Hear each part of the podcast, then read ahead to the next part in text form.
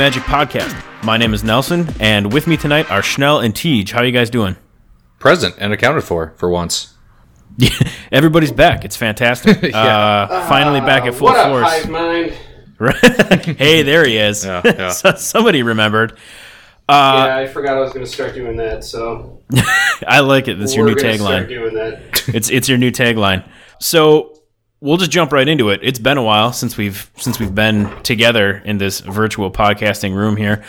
Uh, we're gonna take it away with what we've been up to lately, and then the the focus of the episode tonight. Last week, Wizards spoiled the deck list for the 2019 version of the Challenger decks that are coming out. So we thought, well, I shouldn't say we because it was Schnell's idea. Schnell had the idea that it would be fun to build these decks in Arena and play them and kind of give everybody uh, first impression, if you will. Uh, you know, what works in the deck, what doesn't, maybe what would you splash in to improve it, you know, that kind of a thing. We can give you a, a first hand experience before you go out and spend, uh, what's MSRP? 30 bucks? I believe thirty nine ninety nine. I know they come in displays of eight, which presumably is two copies of each, and I've pre ordered like four of them with or four displays with my with my distributor. So Yep. Okay. I have them at twenty nine ninety nine. that Okay. math checks out then. So yeah, we'll you know give you our opinion on where your money might be best spent. I guess it all depends on your play style too, but that's what this that's what this episode's on. But before we get there, let's give a little rundown of what we've been up to uh, lately. So who's the last one we heard from? I think Schnell, right? So Schnell, you it well, it was you and me, Tej, Okay. right? The last time that we we did it. So Schnell, we'll start with you. What have you been up to since the last time we talked to you? Uh, well, I went on vacation, and there are no magic stores. I even did the uh, F and M near me search on Wizards website, and there's nothing in Punta Cana. So you know, opportunities down there, guys. If you want to open up a game store in an untapped market, hope you like hope The you like the market. sun. Yeah, no shit. That was even the point of going on vacation then. Yeah, I know. I brought my computer just in case I wanted to play Arena, but unfortunately, I spent too much time at the beach. But since coming back, I've been playing more, playing more modern, and been running Amulet Titan. Uh, this was a deck that was traded into the store, and I was debating taking it apart, piecing it out, and selling it off. And I realized 99% of the deck list I already had at least a playset in the store's inventory. So I didn't really need to piece it out right now because if anyone wanted those cards, I already had them, minus the Amulet of Vigor, the most important, you know, the keystone of the deck. So I've been doing a deck rental program at the store where most often kids can just rent my modern decks because I've got a or I've got like three or four of them now. So that one was added to the library. I had a kid run the deck, have no idea what he was doing. Run went to time every single round in F and M, and then swore that he would never play the deck again. And having never played Amulet Titan myself, or even played against it, I've been running that, trying to learn it a little bit better, and it's been it was slow going. My first couple of matchups in playtesting were against uh, a mono black just creature kill deck, and when my opponent is just constantly killing off my uh, what's it called Azusa Lost but Seeking, it gets really hard to start getting ahead on those land drops. But I've started running the deck a little bit better, starting learning the opening hand. You definitely want an uh, Amulet of Vigor. I didn't realize off the top my or the, immediately that the amulet trigger is a triggered ability and not a replacement effect. So when the lands enter, they untap, and if you have multiple amulets, they untap multiple times as they resolve. So there's all sorts of tricksy shenanigans you can do that I'm slowly learning, and my win percentages have been going up with that deck over the last eh, week and a half that I've been running it. So Yeah, sounds fun. yeah, no, it is. What what uh, what colors is that deck? Oh, uh, it is technically five color, but it's it's a mono green deck. It runs Summoner's Pacts playset of Primeval Titan playset of Azusa Lost but Seeking a playset of. There is a Sakura something something that it's a one drop that taps or when you tap it you can put a land in play. The variant of the deck that I have also has a Zacama Primal Calamity, which can be a fun answer to things, and because it's uh, red, white, green, you can search it out with Summoner's Pact. But the, the the mana base is a couple of forests, and then at least one or two of every single comes into play tapped bounce a land when it comes into play, and they tap for two mana. I forget the cycle of those lands, but I think they're from the original Ravnica block. Okay. And then one of the important things I had to learn about the deck is from Innistrad, the land that comes into play untapped normally, taps for colorless, or you can pay a red and a white, tap it, target creature you control gains haste and plus 2 plus 0 until the end of the turn. Uh, haste vigilance and plus 2 plus 0. That is the big win con because you can get uh, prime time out real quick. When his ETB trigger resolves, you get that land and something else to uh, make sure that you can afford to do it. That way, you give him haste and plus 2 plus 0, and you swing and you get more lands and more tricks and learning. Yeah, sounds neat. Yeah, it's it's a lot of it's a lot of okay. Hang on, I think I can win. I think I can win. Uh, turn four, I s- swing for you know a billion because one of the other lands also gives double strike, so you can you can do a lot of damage real quick. Oh, nice. Yeah, somebody was telling me I was running it slightly wrong. That there's a if you keep the ideal opening hand, you can cast and swing for lethal by turn three right away. But that's ideal opening hands, and those are never. I never bank on those. Yeah, that's the uh, that's the royal flush of magic. Mm-hmm. Good luck, fucker. Just stare at your hand, and go. I'm gonna win. Do you even want to play it? I would. I would never want to be that magic player. Just listen. Unless you've got force of will, I win. Take that, nerd. Yeah, no, just just running modern and uh, certain sorting and buying magic cards for the shop. Sweet. Sounds like a good time. Mm-hmm. What about you, Teach? What have you been up to? Oh, let's see. Uh, I don't even remember the last time we got together. For uh, for a while, I was doing a lot of uh, commander stuff, uh, tweaking some decks and stuff. So right now, I'm making some uh, tweaks on my Intet the Dreamer deck. Uh, I had to take out some cards to give them homes elsewhere, and now I need to fill in the slots with some stuff. Like Sphinx of Foresight, I'm popping in this deck Oh, cool. uh, for the scrying the top deck manipulation. Um, Intets, I really like this deck. I really do. It's uh, it's competitive enough, but I don't think overbearingly competitive. It is essentially a combo deck, but it's not like a two card combo deck or one of those where if I get all the pieces on board, I automatically win. I still have to attack and I still have to kill other people. So there's plenty of opportunities for people to interact with it. Uh, if I go off with it, it's because everyone at the table allowed me to do so.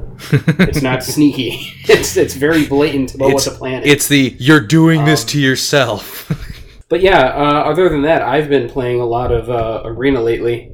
I've been, uh, well, uh, on par with our uh, subject today. Uh, I built one of the Challenger decks, and I've been piloting that ever since I did uh, to amazing success.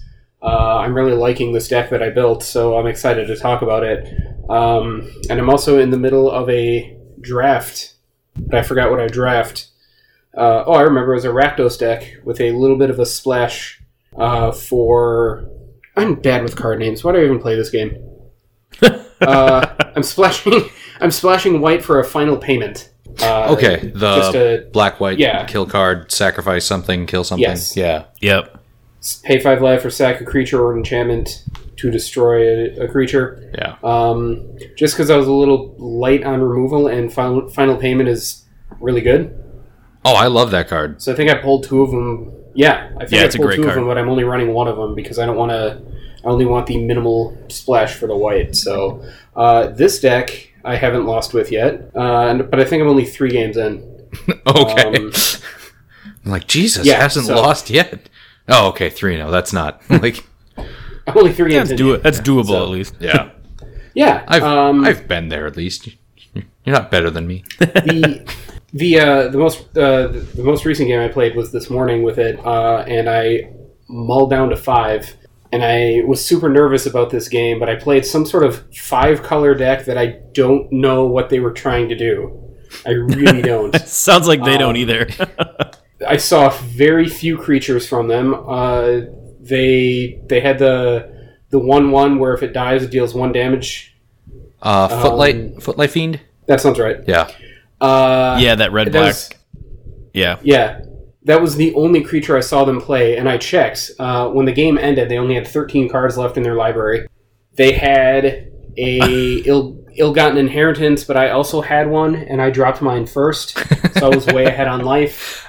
I had a Um, draft. I kept grabbing enchantment move, removal, and uh, when I played, I kept killing his ill-gotten inheritance, and he just kept playing new ones every goddamn round. Hate that card. I had a second one that I was waiting to draw, and I didn't end up drawing it by the end of the game. But no, he, he wasn't playing any creatures. He uh, played that enchantment uh, that gave my creature minus four, minus zero. But he still only had the one one, so I could still block with it if he chose to attack, which they never did. Uh, and finally, I was just I finally started drawing into more creatures, putting the pressure on them, and you know, and ended up walking away from that game. I feel like I shouldn't have, but I did. Maybe Like it was his first draft.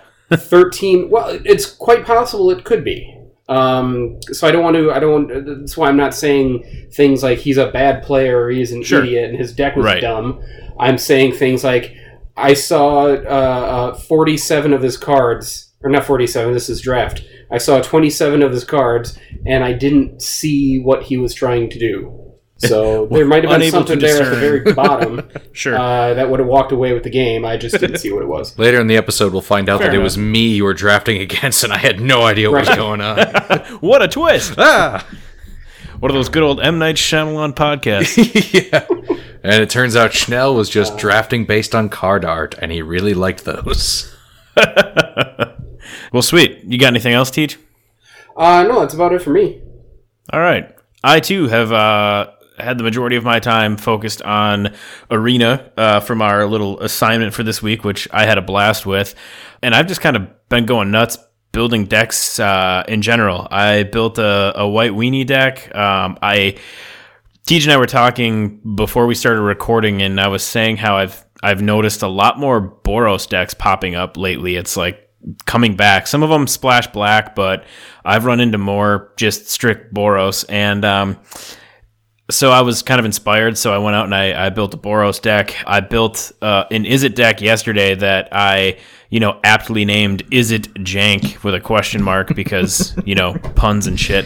Um, My my So is it deck deck, was a is lot of just fun. named dumb is it because I don't like playing Izzet, but I had to do blue and red stuff for my dailies, and I'm like, fine, here's your stupid Drake's arena. Are you happy? I uh, I don't think I have any Drakes in the deck. Um, and I just it was really fun to play the first time, but then after that, like I ran into three decks in a row where they played Ixalan's Binding and basically locked me out of my Wee Dragonauts, which is part of my combo with Beamsplitter Mage, to just go in and wreck as early and often as possible. So that kind of sucked after that, but it was a it was a fun little goofy build and uh, you know maybe I'll throw the deck list in the in the show notes or something. I went and built a black white vampires deck too because I've seen a lot of those going around and I got sick of playing against them so I figured if you can't beat them join them uh, so I did that yeah, and then some of the other stuff I've been playing with the the Merfolk deck I talked about, and then obviously the deck that that I built uh, for the show today. I haven't I haven't drafted anything lately. I've just been kind of grinding for dailies and playing in uh, free play. So that's kind of been the uh, extent, I suppose, of what I have been up to uh, lately in Arena. So not really going to bore you with any other details. Uh, like I said, deck lists and stuff I can include include later. I won't go over it all here because that's what we're going to do for the that's what we're going to do for the meat of the show here. So uh, we're going to move into discussing the 2019 Challenger decks now, and we're just going to go right down the order that Wizards has on their page here. So we'll go white deck first, red deck, the Golgari deck, and then wrap it up with the Izzet deck. And um, Schnell, since you uh, took the decks first listed here, why don't uh, why don't you start us off? Okay, so deck number one is United Assault, the mono white one. Uh, it runs Dauntless Bodyguards, Healy Hawk, the best card in all of Magic forever. Change my mind, you can't. uh, Skymarcher Aspirant uh, from Rivals, which uses uh, Ascend, the City's Blessing, which I think the City's Blessing is an underutilized mechanic, so I like that they're still trying to show it just a little bit. I love the idea before it rotates. Yeah, just bring it out a little bit and it was a neat idea, and I hope they bring it back like treasure, like the treasure tokens. I hope it becomes a deciduous thing. I doubt they will, but yeah, it, it, it'd be nice to see it pop up from time to time. Just reward people for filling the board because F control players. the uh, the the bulk of this deck, though, I'd have to say, is around the uh, Benalish Marshal and History of Benalia. The Benalish Marshal is a sweet, sweet human knight for three. Uh, it's part of the series from Dominaria where they were three color, three color creatures, all from different like aspects of the color wheel. So the white one is other creatures you control get plus one. Pretty standard white enchantment or like from the old uh, white enchantments, Honor of the Pure, stuff like that. Really, really good. History of Benalia is phenomenal, and it is there's a it's a two of in the deck, which is ridiculous. I'm I'm a huge fan of this. But this entire deck just floods the board with creatures, mostly knights, a couple of soldiers, and again the Healy Hawk, the best the best magic card ever. The one thing that was surprising because I've seen this deck run in paper, and I think it was when uh, right after Ravnica Allegiance launched, like that Ravnica weekend event, the guy who took first at my store was running, or well, actually his son who took first was running a very very similar version of this. He did have some blue in there for uh, the detention creature guy, but he was also running a uh, at least three that I saw venerated Loxodon which I think with this many creatures out on the board, being able to uh, convoke all of them and put plus one plus one counters on all of them just adds to the theme of everybody helping everybody. Which it was surprising not to see it, but maybe they felt that that was too much. But it was it's like a dollar rare, I think, right now. Last time I checked, but this is a really good deck. This is like almost idiot proof to run because it's literally just keep putting out creatures. They help each other or protect each other. You keep turning them sideways and asking your opponent if you won, and if not, you just take another turn. Is, so I turned chat off on Arena. Is that a is that a question you can pose to your opponent? Did I win? yeah. Uh, I I have this many. Do I win? Oh, you have a blocker. How's this look? Okay. Uh, I'm gonna drop. I'm gonna drop two more guys. How about how about now? yeah, I guess. Yeah, no, that the, that that math is mu- bigger than my math, so you win. But yeah, white deck. I think it'll be good right out of the than my math. Yeah, I would I would swap in Loxodon or venerated Loxodon uh, into the list somewhere. Uh, it runs 21 plains based on the curve. The highest cost of anything is the Benalish Marshal at three, and the History of Benalia also at three. Technically, Conclave Tribunal is a four drop, but it's a convoke spell, and you have a billion creatures.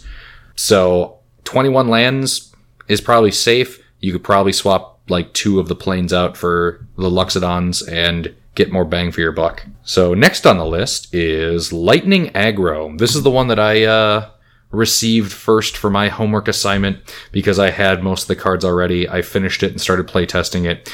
Game one went phenomenal. Red Deck Wins has has been a thing since the beginning of Magic where it's also sort of idiot proof, but I respect Red just a little bit more because there's decisions to be made each turn with okay, do I bolt the creature or do I bolt you directly and let my creature deal with your creature?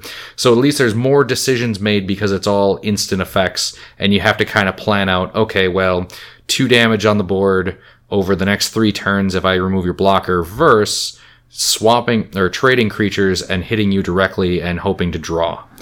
Uh, the downfall of every red deck is just crap. I ran out of cards and my opponent is still alive. Um, they try to address that with experimental frenzy, which lets you just top deck for hope, but quicker. I would say they they have it paired with Runaway Steamkin, which I've I've had that uh, in in Paper Magic and Arena. Those two cards out, if you can just not draw land, you win because you just can play out your deck. It's ridiculous. I am very surprised that they didn't have light up the stages in this deck list for how good it is uh, and the fact that they're running 22 mountains. One of the issues I ran into um, almost immediately, and this is probably due to uh, the the opening hand algorithm that Arena uses, I was land flooding ridiculously. After my first game, the next four that I played, I saw a minimum of seven mountains, and it was just a struggle to stay in the game when you're on top deck mode and you just keep getting mountains. I did have one hilarious game though against a uh, blue black player who I could I would draw a mountain and that would be the one card in my hand and I would you know swing if he had nothing or just wait if he if he had a creature on board and then on the next turn he would play thought erasure and see that I have a mountain and then kind of probably like swear to himself quietly so the next turn I play the mountain and draw another mountain and sit on the mountain and then he duressed me and got nothing and there was that. like three turns in a row of like ah you're wasting your spells because I'm bad at this game. I love it. Um, That's but a no, good the, feeling. yeah, it was it was fun. um, but I would yeah for for tweaks to this one, I would definitely add light up the stage, which is the red card that every red player has been dreaming of and salivating for for decades without knowing it. It is it is breaking every single game that I've seen it come up in. Red card draw with almost no real drawback is godly. It's something that Red like hasn't experienced before up to this point, and it is an absolute godsend if you're a Red player because it just gives you even more speed basically for a very cheap price because red is so easy to cause you know direct damage to an opponent Yeah. that you can get it for that cheap cost and just keep going and keep going and keep going so yeah these uh, spectacle cards really just gave red an even faster engine than it had before Plus, when I you really like light up the stage. when you light up the stage with two red open and you you uh, exile two skewer the critics, it is the greatest feeling ever. yeah that's awesome Uh, the sideboard options with the uh, lightning aggro, fight with fire. I've seen main deck and a lot of red deck wins lists. Lightning mare with uh, mono blue tempo becoming more of a thing r- right now in standard is a good option. Fiery cannonade is just a fantastic pyroclasm. Which, if you're running any pirates, which this deck does have the one, it is one sided ish because you keep your fanatical firebrand.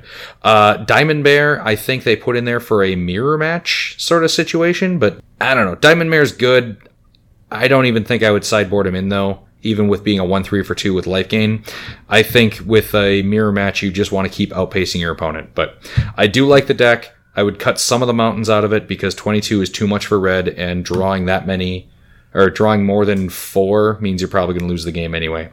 But with that, we go to Deadly Discovery, brought to you by Nelson. Yeah, so I built Deadly Discovery, which is interesting because I've been running before these lists came out. I've been running permutations of it on Arena, which I guess is kind of what they were going for anyway. You know, they're taking um, some of the common builds that people are playing in in the standard format right now and and rolling with it. So Deadly Discovery, this is a Golgari deck, so green and black. It's led by there, there's a planeswalker in this one. It's Vraska Relic Seeker, so it's the pirate Vraska. It's not the the guild's Vraska that's awesome or the guild's Vraska that kind of sucks.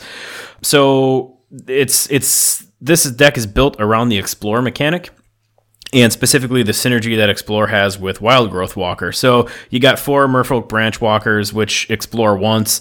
Uh, you've got four Llanowar Elves to kind of help with land ramp. Four Wildgrowth Walkers. Those are uh, one threes, and whenever a creature enters the battlefield uh, and explores, then you get to put a plus one plus one counter on Wildgrowth Walker, and you gain three life. So that goes hand um, hand in hand with the Jadelight Ranger, which is like Branchwalker on steroids. Uh, there's only two of them in this deck, and that explores twice when it comes in. So you have the opportunity to uh, gain six life uh, from Branchwalker with that.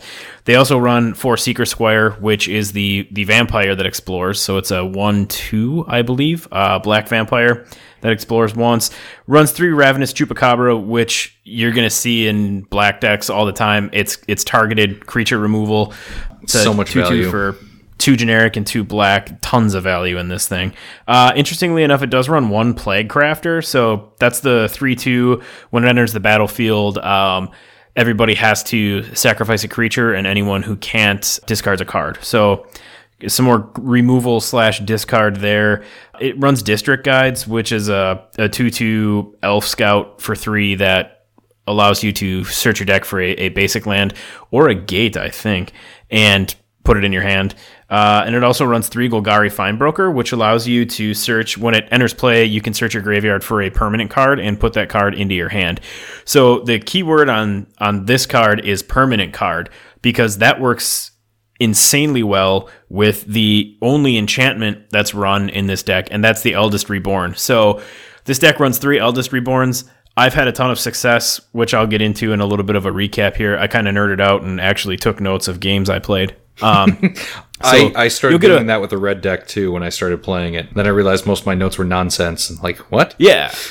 Yeah, I wanted to keep track of what I was doing to see if like am I going to like this? How can I improve it? You know, whatever. So, I'll get into that a little more, but something like Findbroker that returns uh, uh, when it enters the battlefield, it returns a permanent card to your hand.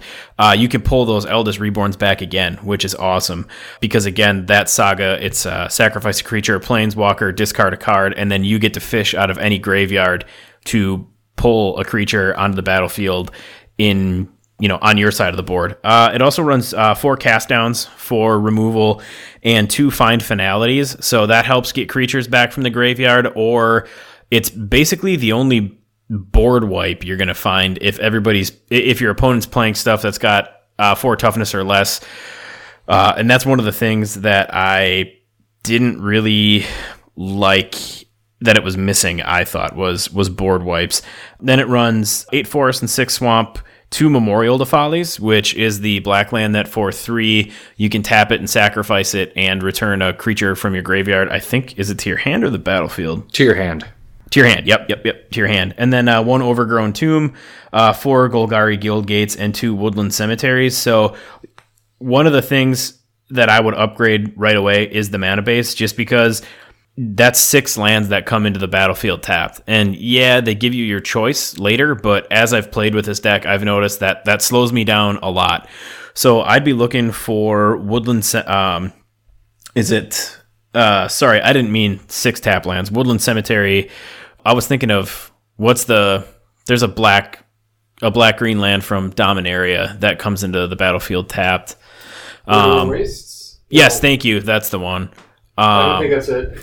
Um, no, I it's something like that though. I would keep in at least one Golgari Guildgate because then there's always the opportunity Uh, to you want yeah to the, turn- the gates work. Well, no, uh, just so that you always have the option of going turn one Guildgate go. Oh right, and then you put your opponent out, and then your opponent's wondering what you're playing. Although uh, most gate decks don't have Most uh, of most of guild the players gates. in the store do love the alliteration, and they will try to Golgari Guildgate go just because it's the most entertaining, That's a whole lot of Just G's. 'cause it's most entertaining enter. Yeah, beginning of a game. But I, I would suggest if you can, uh, the woodland- more over, overgrown tombs or woodland And Woodland in it. Cemetery, yeah, that's the good option. Just because you're not shocking yourself to put it into play untapped, as long as you control a forest or swamp, woodland cemetery uh, enters the battlefield, you know, untapped, as most lands do. Uh, sideboard, this thing's got four duress, three golden demise, two Kraul Harpooner, two Arguel's bloodfast, two reclamation sage, and two murder. So again, even in the sideboard, you don't really have board wipes, but then again, in a green black combination,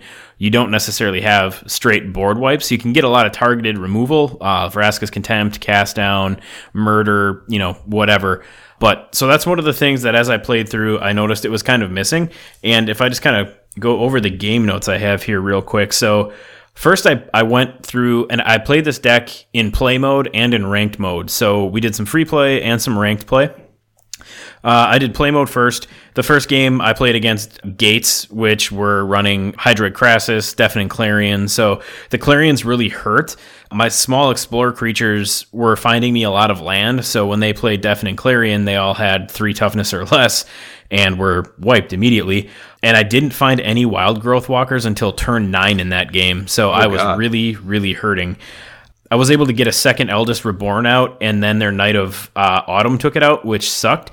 And then, unknowingly to me, this is the first time I ever saw a Gates deck run Banefire. And this dude hit me in the face with a Banefire for 13 because it just, the game went so long. Nobody won, you know, before that. And all of a sudden, he had enough land, obviously, in a Gates deck. Uh, it's all about mana ramp. And he fucking Bane fired me to the face for a 13. Yeah, was not expecting that. So uh, game one was a loss. game two was mono red. Uh, I kept a Golgari Guildgate and a Forest on my opening hand, and that was the only land I got before I was killed. That's how fast this deck went to work. and I also went four turns in a row without drawing land, so that sucks.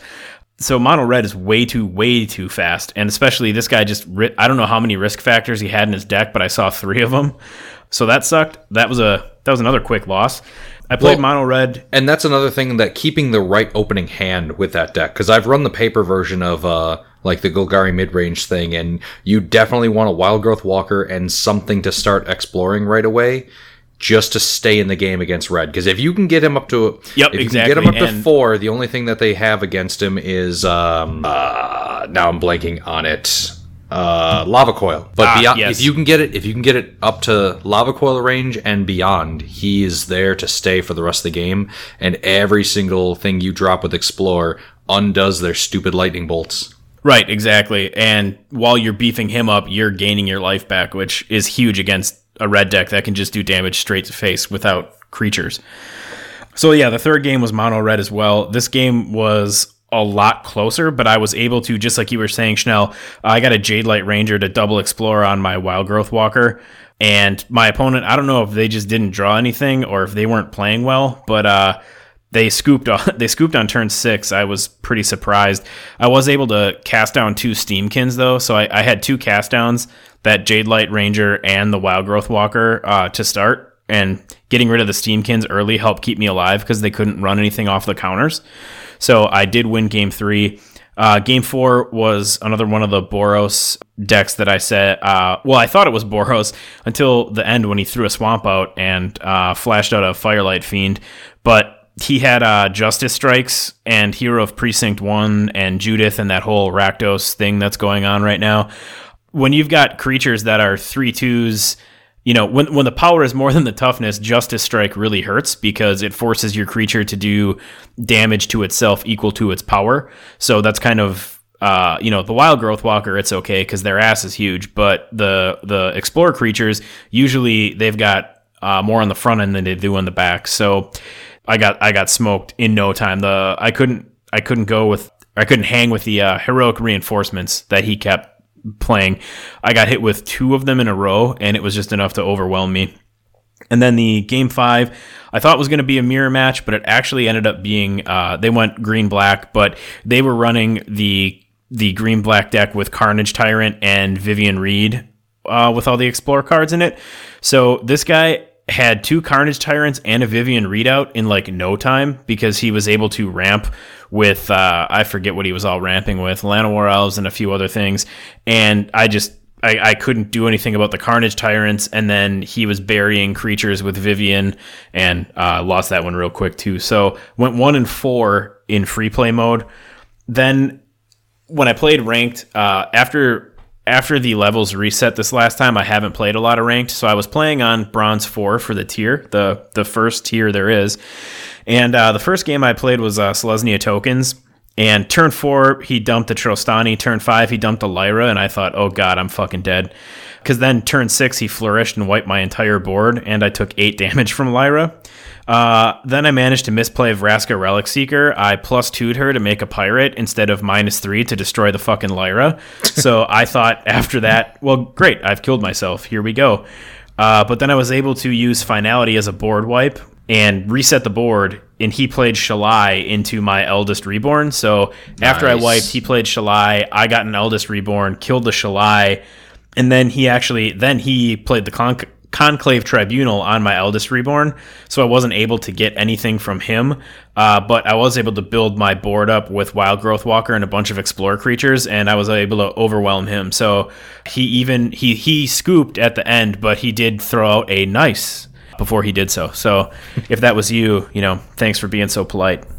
um, game two, I played Mono Blue Tempo. Uh, this was the one, the the newer version with the Surge Mares and the Pteramanders, and not like the the Mistcloaked Herald kind of uh, what you were seeing previously with Mono Blue. Started off with a shitty hand, mulligan into a worse hand. I had two Guildgates as my land to start basically anything that I tried to cast down. He had a Merfolk Trickster and then a Tempest Djinn Tried to cast down both of them. He dived down both times I cast down. a lot of people going down. Um, and then he countered he countered my Golgari fine, fine broker, and I was just getting smashed, and I scooped with like three life left. I was like, well, this is a complete loss here. So took the loss on that one. Then I ran into uh, a Boros deck that wasn't just soldiers; they were running vamps. So they had the Adanto Vanguard in this. ended up losing on that one too because heroic uh, reinforcements just flooded me. Again, game four I played mono white, and that one I actually started with four lands, a Wildgrowth Walker, and a Jadelight Ranger. So my board built out faster than my opponent he tried to get a Leonin Warleader and some angel I hadn't seen before. I forget which one it is, but not one of the common ones. And I cast them both down, and then just I overran him, and he just couldn't do anything about my board. So I won that one. And then game five, I played the Rakdos. Uh, what is it? Firelight Fiend or whatever the heck that thing is. Footlight or arc Footlight. Wait, thank you. Footlight Fiend is the one drop that when it dies it pings. Yes, that's the guy. So he was running a lot of that, and then the more the the Judith, and uh, I think he had a Gutterbones and some stuff in there. Uh, but he his his deck ran way too slow, and I was able to get a bunch of stuff out early. So I don't know if that was just bad drawing or what. So I won that one, and at the end of those five games, I moved up to bronze tier three.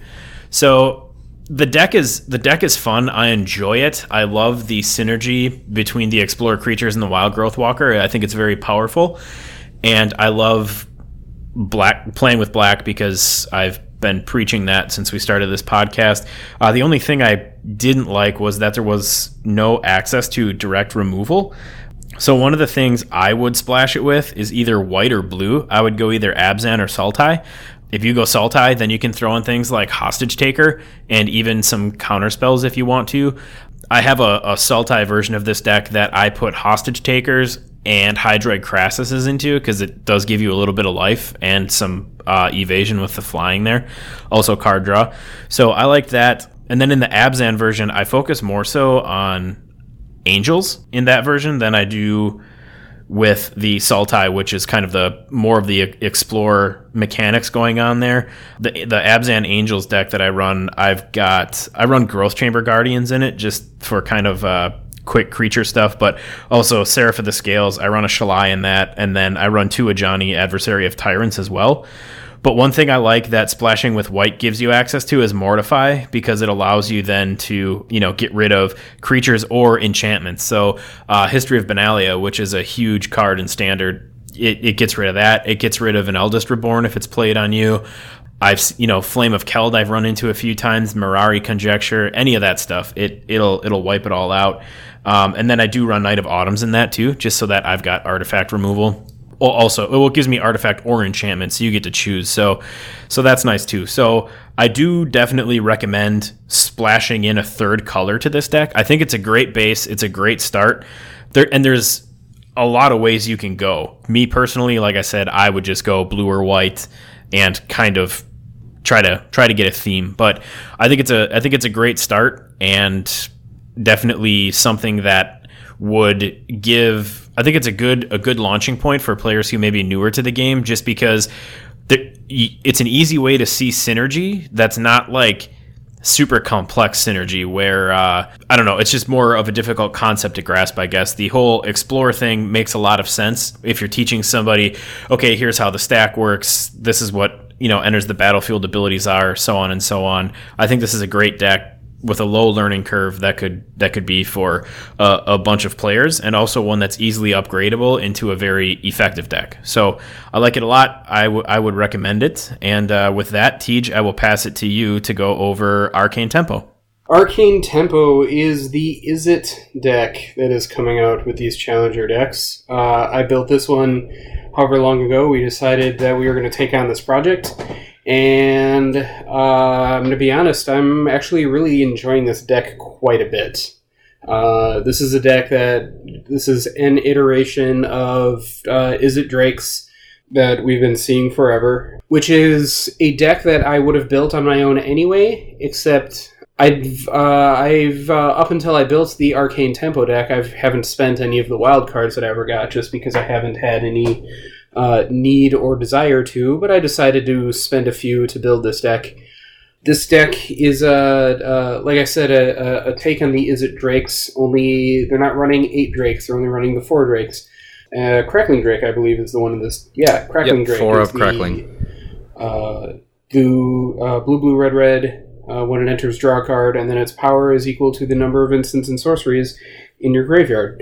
So first and foremost, uh, well, let's go through the deck first. So the deck has uh, Goblin Electromancers, four of them, instants and sorceries you cast cost one less to cast, uh, which is a good card to have. But through playing the deck um, and just quickly scanning the list here, your instants and sorceries only have one generic mana and all of their costs. No cards that are instants or sorceries go over the one generic. So honestly, having more than one Goblin Electromancer out at a time isn't necessary, um, unless you're going to be casting. No, even if you're casting more than one spell a turn, it's not going to matter. Um, so I've been pitching those to cards like Chart a Course or uh, uh, uh, Jumpstart cards where I need to discard things. If I have a an Electromancer out, I'll toss it. And even if I don't, uh, if I have other things in my hand I don't want to get rid of, I'll toss an Electromancer. They're in there because they are a very good card. But I don't know if, uh, uh, I mean, four is in there for consistency. Uh, so I guess it has utilities. I was going to say, don't, that might be one you don't need to cut, but I think that one that can actually stay in because discarding it to Jumpstart or to Chart a Course is a good way to go if you don't need it. Uh, this deck has four Crackling Drakes in it, which are all stars, as anyone who's played Izzet Drakes uh, with or against will know. Murmuring Mystic. This deck has two of those in there, uh, and I haven't played very often with the Murmuring Mystic. It's the 1 5 for 3 and a blue. Whenever you cast an instant or sorcerer spell, you get a 1 1 blue bird token. Bird illusions. Bird illusion token, yes. They're illusions, father. Sorry. the uh, the murmuring mystic could be out of place in this deck and i say that because I see Murmuring Mystic as sort of an all or nothing option for deck construction. It's either Right. the theme of the deck or it's not in the deck. Yeah and that's exactly what i was just going to say. It seems a little out of place here because this deck doesn't want to overrun the board with tokens. This deck wants to control the board until you get your drakes out uh, or your niv mizzet out which we haven't talked about yet.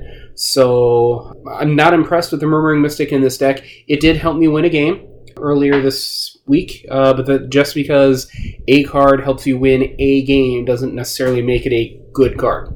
So, uh, not impressed with that one. Uh, this deck has uh, two Niv Mizzets, uh, Niv Mizzet Parun, which I really enjoy. I probably don't need to go any higher than two, honestly. 5 5 that can't be countered, 3 blue, 3 red. Uh, flying, whenever you draw a card, it deals one damage to any target, and whenever a player casts an instant or sorcery, you draw a card. Uh, this Niv Mizzet is hard to get rid of because you can't counter it, uh, which means someone is most likely going to spend an instant or sorcery to get rid of it unless they have a Chupacabra, which means you are going to get a card off of it regardless, and it's going to deal one damage to something, even if someone plays to remove it. I love Niv Mizzet in this deck. It's great there. Uh, and then last on the list is one Arclight Phoenix. Uh, this is the card that's got all the talk about it. It's it's an all star in standard. It's an all star in modern. Three two flying haste at the beginning of combat. On your return, if you've cast three or more instant and sorcery spells this turn, return Arclight Phoenix from your graveyard to the battlefield. Uh, it is a very strong card. The one of in this deck also seems a little out of place, in my opinion. Uh, this this has the same uh, problem with Murmuring Mystic. This is either uh, uh, this is either a Phoenix deck or it's not. Because your Phoenix is the idea you need to get a bunch of them in your graveyard as soon as possible, uh, and that's where the discarding comes from with your Chart a Course or your uh, Jumpstart cards. And having just the one isn't nearly as much of an impact as having four in there would be. Um, I could see the So- one of as just a way of getting more out because right now, or last I checked, it was still like a twenty-five to thirty dollar mythic. So getting a Yes. few more out into the community without completely devaluing it is probably why it shows up in this deck as a one of. Oh, I can no, I can definitely see why it's in there. Yeah. Uh, I guess I, I would I'm have liked to see it the in deck the- list talk with. What's that? I was going to say I was uh, I was kind of merging the the deck list talk into uh, uh, changes you would want to make. Like I definitely know why it's in there. It's in there to get more uh, Arclight Phoenixes out into the wild, which is a good thing. Yeah. Lower the price on some of them um, for the people who want them, and for the people who don't want them. Like if you go pick up the Arcane Tempo deck and you decide that the Phoenix isn't the way to go, uh, trade that bad boy in uh, for a little store credit at your local game store, or trade it off to uh, a buddy and get some uh, get like twenty dollars or thirty dollars or whatever it's going to be at after these decks come out worth of other cards that you could use. It's definitely in there for a reason, but strictly speaking, for the the deck and the way it plays itself, the one Arclight Phoenix isn't that oppressive. I would have liked to see it in the mono red deck. I think it would have been a better place fit there, but then you have too much value. Right. Yeah, it's and the balance goes way off too. Right. Anyway, moving on. Uh, for sorceries, we have Chart a Course, which is a great card. Two mana to draw two cards, and then discard a card unless you've attacked with a creature this turn. Uh, that's just value. Uh, everyone likes value except that one kid at your store. He hates value. Yeah, Isaac. Isaac hates value. I didn't want to call him out by name, but Isaac, Isaac, if you're listening to this, we're all annoyed by you. also, Isaac, thank you for covering the shop that one day when I was gone on vacation. he You're a great friend. he was he was a good helper. We've got some removal in lava coils, uh, some shocks, a blink of an eye. That's a good card. Um, those are instants, though, I suppose. Beacon Bolt is in this deck as a one of. Uh, deals damage to a creature equal to the total number of instant or sorcery cards you own in exile and in your graveyard. I actually forgot this was in the deck because as much as I've been playing this deck, I've never seen this card. But it's a it, it's it's that's fine to have in there. Uh, it scales with the game. Take out a bigger target. Uh, in addition to this, we have some ops, uh, some radical ideas to instant uh, draw card, and then you can discard to jumpstart it. Shots, dive downs. Dive down is a card that I always hold on to uh, to use uh, uh, reactively because it gives your creature plus zero, plus three, and hexproof. Never needed to use it though, but it's in there to save your uh, your Drake or your Niv Mizzet, and it's also super cheap to do so. So it, it definitely synergizes with the deck. Uh, and then this card has one Blink of an Eye. Blink of an Eye is a two mana instant to return a non-land permanent to its hand, uh, to its owner's hand. Uh, and for an additional two mana, you can kick it and draw a spell instead. Uh, I love Blink of an Eye, uh, and I love uh, uh, whatever the Zendikar version was, Into the Roil. Same Yes. thing. yes. Uh, I played a lot of Into the Roil when that was in Standard. Um, Blink of an Eye is great. The enchantment, there's one enchantment, it's the Mirari Conjecture. I don't think I've ever played this either, although I've seen it in my hand. Uh, it's a saga. Uh, chapter 1 is um, uh, return an instant from your graveyard to your hand. Chapter 2 is return a sorcery from your graveyard to your hand. And chapter 3 is until end of turn. Whenever you cast an instant or sorcery spell, copy it. And you can choose new targets. Again, it's in there because it says instant and sorcery on it. I've never needed to play this game. It costs 5 mana to put this out, which I think is very expensive for what this deck is trying to do. Because you're not going to. Um, to get your Phoenix out, you need to cast three things a turn, and if you're spending five of your mana to play an enchantment first, you're not going to hit those three spells. Um, this doesn't synergize with your Mystics or your Niv Mizzet because it's an enchantment. Goblin Electromancer doesn't make it any cheaper. Crackling Drake doesn't benefit from this. Uh, Mirari Conjecture uh, uh, has a home in the deck for some reason that I can't see what it is, but it's there. Sure and then is. the deck has uh, 22 lands in it, which I think is an okay number with your Goblin Electromancers, uh, which are acting as, as pseudo ramp. But you do have very restrictive mana costs in Crackling Drake, and you do have very restrictive mana costs in Niv Mizzet. Eight islands, seven mountains, and seven dual lands. Three of them are Sulphur Falls, which is a great thing for this deck. Sulphur Falls are your your. Uh, uh, I've always referred to them as buddy lands. They enter tapped unless you control an island or a mountain. They're looking for their buddy. Um, I like that. I love. I, I, Yeah, I, uh, I, uh, do they call those checklands? I've heard them called checklands too. Yeah. But for some reason, uh, my brain always goes to buddy land. like it's buddy land, and then I think Checkland, and then I think no, I like Buddy better. Make sure you have Uh, your buddy. Yep. And this deck also has four Is It Guildgates, which isn't as fun to say as Golgari Guildgate. So, as far as uh, if you're going to do any changes to the main deck, I would recommend pulling the Guildgates in an island and throwing in a, a fourth Sulphur Falls and your four Izzet Shocklands, which I can't think. Uh, Steam vent. I just had it and I lost it again. Yeah, thank you. Steam vents. Basically, there's dual. The the standard right now has got great dual lands. It has all the all the buddy lands, all the check lands, I believe, are in there. Yes, with the Ixalans and the uh, Dominarias, or was it Core Set? They're Dominaria and Ixalan. They're the core set had uh, basically gates, but without the keyword gate. Gotcha. Okay. So, whereas you have a strong argument for keeping Golgari Guildgate in the Golgari deck for Golgari Guildgate Go, the Izzet deck does play. not have that. so, uh, definitely replace those lands with your dual lands. The only thing I've seen is every time it's opening play, Izzet Guildgate go? Somebody will just go, Izzet? And then that's it. It's not as it's not as fun. It's not as fun. And It's not as fun. honestly, wordplay is probably the second most important part of Magic deck building. So Right. I can get behind that. this deck also comes with a sideboard, which I actually haven't played any cards from the sideboard yet. But if you love Mirari Conjecture, then this sideboard is for you. Because it doubles the amount of Mirari Conjectures in your main deck, for whatever reason.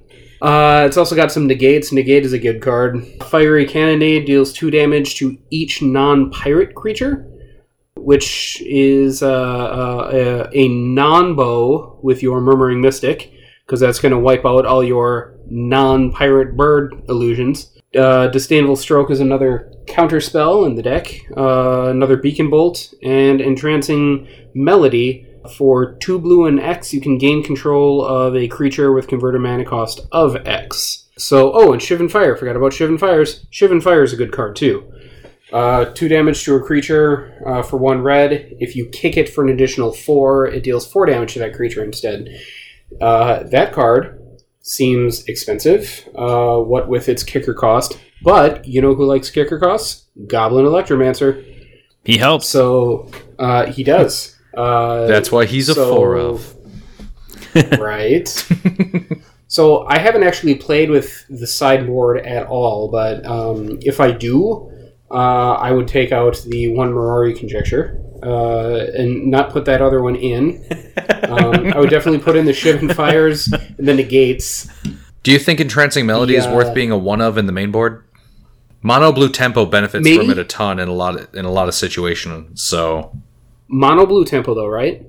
Right, yeah, Or and you're it- playing you're playing um Izzet here? And I'm playing Izzet? Yeah. oh, I was just gonna say I've gotten I've gotten smoked by that more times than I care to admit, where it's I don't know if it's in there as just like a eh, just in case kind of a piece to people's deck or what, but there have been times where um, you know, and sometimes it's, it's to take a bomb away from you where it, it becomes a bomb for your opponent but i've also seen it used against gate decks where they'll take so a, a colossus might go you know the, the the the the gate colossus when it dies it goes to the graveyard and when you play a Guildgate you can put it back on top of your deck so it, it Yeah. will either take that to prevent that from happening or it'll take a Gatebreaker Ram just to get rid of a you know potentially 15 15 vigilance trample uh, comes over to your side of the board and you know then it's a 2 2 vigilance trample if you're not playing gates or whatever but um, i've definitely been burned by it before but typically it's in like like Schnell was just saying, uh, a mono blue build more so that I don't know that I've seen it in an Izzet build.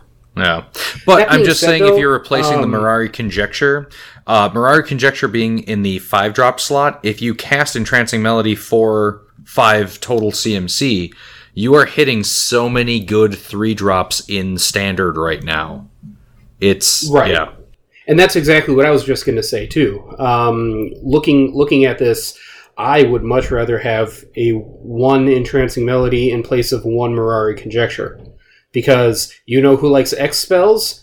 Goblin Electromancer. Well, right, and then you can steal things like the you know Schnell. You were talking about this earlier. I think when you were going through the the mono white deck, those those three drop rares uh, from Dominaria. Oh, yeah. uh, Tempest Djinn is played all the time. So for five land instead of a Mirari Conjecture, uh, since you have islands in your in your mana pool, you can get a Tempest Djinn and have it, you know, have a pretty decent power uh, that now you're taking away from your opponent. You could do it with a, a Thorn Lieutenant. If you don't have decent blockers out, take that Thorn Lieutenant. Now you don't have to worry about trying to block it uh, or remove it. You know, take a, a, a Benalish Marshal and get rid of the the Honor of the Pure power from, you know, from the white deck. So Or it hell, definitely. For for two blue, take the uh, two two knight made by uh, History of Benalia, so they can't hit you quite as hard on uh, chapter three of that saga. Yeah, that's a that's a good point too. So yeah, I mean, if I was deciding between that card and the Mirari conjecture, I think I would look at entrancing melody for sure. I just think it's more useful. I agree. Uh, that's a good call there, Schnell. Yeah, I mean that's that's the deck. That's the that's the sideboard. Um, if you're going to make changes to the deck, it depends uh, what you got to do with it, what you want to do with it. Just looking at it, uh, I think I don't know if I would want to go eight drakes in this deck. Uh, eight seems a little overkill, but I definitely would want to. I think I would either cut uh, the Murmuring Mystics and the Mirari Conjecture for more Arclight Phoenixes, or quite possibly cut the Phoenixes altogether and do eight Drakes. Um, I think would Well, be a decent and- place to start. And Pteramander has been uh, cropping up in place of some of the Pteramander's drakes. been blowing up lately too. Yeah, in, right. in place of some, of, it's starting to replace the drakes in the Drake Drake is a deck, which is ridiculous. But that card can be Oh, is it? so fantastic. Yeah. well, uh, crackling No Drake being restricted. Oh, Okay. okay. never mind. I'm laughing because I thought you were just trying to be a smartass. No, No, no, no, no, I wasn't. I apologize. I didn't realize that was an actual question. Good question, Tej. Good question. well, fine. f- Then screw you then. No. Uh, well, because No, I actually can't think of. because crackling drake is is two and two it is so restrictive versus pteramander turn one you get it out real quick then you opt and you dive down to keep it alive and you shock stuff and then you can uh, adapt it for you know a blue like two turns later Right, Pteramander's a great call. I don't think I've ever seen Pteramander outside of a mono blue deck, though. Honestly, or uh, or I shouldn't say that outside of a mono blue deck or a dedicated uh, adapt deck. But um, no, that I could see. I could totally totally see that fitting in here. So yeah, maybe maybe uh, cutting Mystics and your Phoenix and your Conjecture to throw some Pteramanders in. I could totally see that too. That seems a, uh, that seems like a decent aggressive play right there. Yeah, I like that play too. Works well with Um, all the spells in the deck. I'd update uh, as much as I like Blink of an Eye. There are better, uh, cheaper removal cards um, if you want to go the Phoenix route, or if you want to go, I guess Drake route too. You you want cheaper removal spells to get that power up. But yeah, I mean, uh, update the mana base. Uh, standard is so good right now with its mana bases. So I, that's going to be my suggestion for every deck that's more than one color is uh, uh, work on that mana base. Yeah, those but, buddy um, lands come come huge. Those buddy Great. lands. Even or of even the shock the lands. shock I mean, shock shock um, shock shock shocks Exactly. Everybody. thank you And you said you said Tej, uh, the deck played pretty well, right? I mean, you had a pretty good streak going. Oh, I'm I'm I'm loving this deck. I really am. Uh, aside from the things that I would take out, because I've never cast Mirror Conjecture, so it's never been really a hindrance of uh, to me. And the Murmuring Mystics I've played because they're there, but it's definitely something that I would I would cut if I was going to upgrade the deck. But overall, I'm I'm I'm really enjoying this deck. Yeah, and I think I think all four decks this year are great. I think I like them even better than the offering from last year. I don't know if you guys remember what they look like or played them much, but I managed to get my hands on every deck but the Hazaret aggro deck because that thing was just hot fire. I mean, that went That thing was hot fire. I- that thing just was sold I may or may not anybody have- got it in stock. i may or may not have bought out walmart a couple of times from those Yeah, you know. It- like like yeah. jerks like jerks do sometimes, and I complain about jerks. but it was it was a, it was a really good offering. I thought it was a really cool idea. I'm glad to see them continue to do it, and I'm glad to see them kind of make them make this year's offering even better, uh, in my opinion, than last year's. The the only bummer thing is that with these things coming out in April, is it uh, September ish when the uh, when Ixalan is going to rotate out of standard? October. I think, October, when I believe, falls is what second. we October. established. Okay, that's right, October. So you know you've only got a few months before you got to worry about replacing any of the cards from that block. But it's a great starting point for new players. It's a great way to get your hands on cards that maybe you don't want to pay for as far as singles are concerned, uh, spe- specifically Arc- Arclight Phoenix, right? So you could spend thirty dollars on the single, or if you want to have a bunch of cards you can build around with, then you know pay thirty bucks and get get the deck. Granted, by the time the deck releases, Arclight Phoenix's price will probably go down. I don't know how significantly, but it will certainly go down once more hit Uh, the market. My my guess it'll it'll settle around fifteen bucks a copy. That seems reasonable. So yeah, no, I'm I'm glad to see them back. I I think this year has a has a great offering, and I think that I, I don't know that you could really go wrong with any of them. It sounds like the most success so far has come from the mono red and the Izzet decks, which really doesn't surprise me that much considering um, you know red deck wins. Yeah. I'm most likely going to pick up a copy of the Izzet deck, and if I wanted a second one, I would go for that red deck. But I don't need, I don't necessarily need two standard decks. Uh, plus, my modern deck is already mono red, so I kind of want to change it up yet. Uh, uh, so Sure. I kind of, I don't know what I did there. I think I had a mini stroke. Yeah, I don't know. That's all right. You're still here with us. I'm like, we're are still you cutting out? Is it a tech issue? Is it a Tej issue? What's going on? That's just his just me. brain. That's just tea. No, All right, uh, cool. Just taste purple for a second. What smells like blue? Uh, well, is there anything else you guys want to say, you know, in closing here before we totally wrap it up? Um, about the decks or just magic or Us wizards? or- is an okay movie. yeah. I was thinking more about the Challenger decks, but uh, I really want to go see that because I have heard nothing but glowing reviews about it. I like that Jordan Peele did the goofy, like, look at the dancing, you know, idiot sort of stuff with Key and Peele for a while, just so he can start funding all of his crazy, intense horror sci-fi like projects. I'm so stoked yeah, to see his that's- Twilight Zone. It's going to be Yeah. awesome. Oh, I'm. He's I'm doing the same thing Seth jonesing for MacFarlane did with uh, with the Orville. Yeah. True. Where it's just like, hey, I'm, I promise to be really, really funny, and then like three episodes in, you're starting to feel emotions for these characters, just going, hey, where are the dick jokes? This isn't right. yeah. Oh my god, there's been some episodes of Orville where, like, at the end, where you just like emotionally drained, and like that's that's the in- ongoing joke in our house. It's just when the episodes are super intense like that, we just quiet. Somebody quietly goes, "Where where were the dick jokes?" it's an emotional roller coaster, ups and downs. Yeah. This past week's one was a good one. Don't spoil it. Sorry, I got it. I won't. I didn't say. I said it was good. I said it was good. I felt bad. So there you go.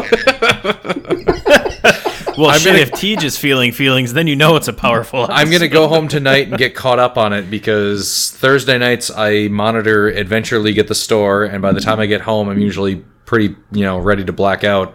And then with Friday being an F and M 12 hour day, I don't have time. And then Saturday I have board game night. So Sunday night is my Orville night, and if you ruin it, I will, I don't know, not let you have dick jokes either. He'll kill you. You can't stop me from dick jokes. Yeah, that's fair. So, other than It's gonna be very hard for you. I get it, I get it. I see what you did there. Eh. Uh, other than other pop culture references, anything else you guys want to say on these Challenger decks?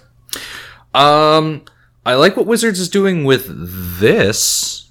I'm still I'm still on the fence slash slightly upset, but we'll see with the whole Wizards uh, or WPN store levels going away and being replaced with a sliding gradient Yeah, because they are most of their most of their business moves lately have been let's let's shift any potential blame to the game stores.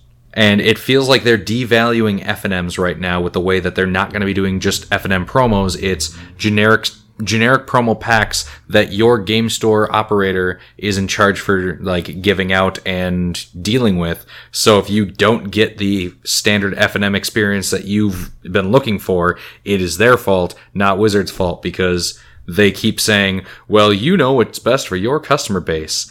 And I go, bitch, I have so many things that I need to keep track of. I can't come up with new prize structure for every single event now throughout the week because you decided that you wanted to benefit some of your giant game stores a little bit more. yeah, yeah. But we'll see how I it mean, goes. obviously, you you have uh, you have far more authority to speak on that than either of us do, uh, because you you live it every single day. No, uh, but no, I, I, like I said, I'll we'll see where it goes. I think the first month of the new system will be very hectic and chaotic for a lot of the game stores in the area as they decide for each individual event do they want to crack the prize packs open and divvy out the cards or just give players entire prize packs based on the event and the you know final ranking? And after a month or two when some of the people start looking at what other stores are doing and what players respond with because player feedback is always the most important goddamn thing. People assume game store owners have insider information and authority on everything when in reality we are fancy magic card butlers for you and we are just trying to do what keeps you happy You're uh, we're your bread and butter, and you give us a place to play. So That's true. So give your LGS feedback on what you think the prize pack should be, you know, used for, and don't be greedy, jackasses, because that doesn't help. Right, be reasonable. give them all to me, cause cause I'm awesome. Yeah, give some good feedback, damn it. All right. Well, hey, thank you guys for jumping online and doing this Challenger deck preview slash arena version review with me. Uh, I had a ton of fun doing it. Sounds like you guys did too. Hopefully, this gives our listeners a good idea of what's in store uh, in these Challenger decks, how they play, and good ways to improve them. Thank you to our listeners for tuning in every single week. You guys make this possible. So make sure that you tell a friend. You can find us on iTunes, Google Play, Stitcher, iHeartRadio, Spotify, Podbean, basically anywhere that you can consume podcasts. Jump online and follow our social networks. Um, we are on Instagram and on Facebook. You can find us at Homebrew Magic. Uh, until then, hey guys, don't drink and scry.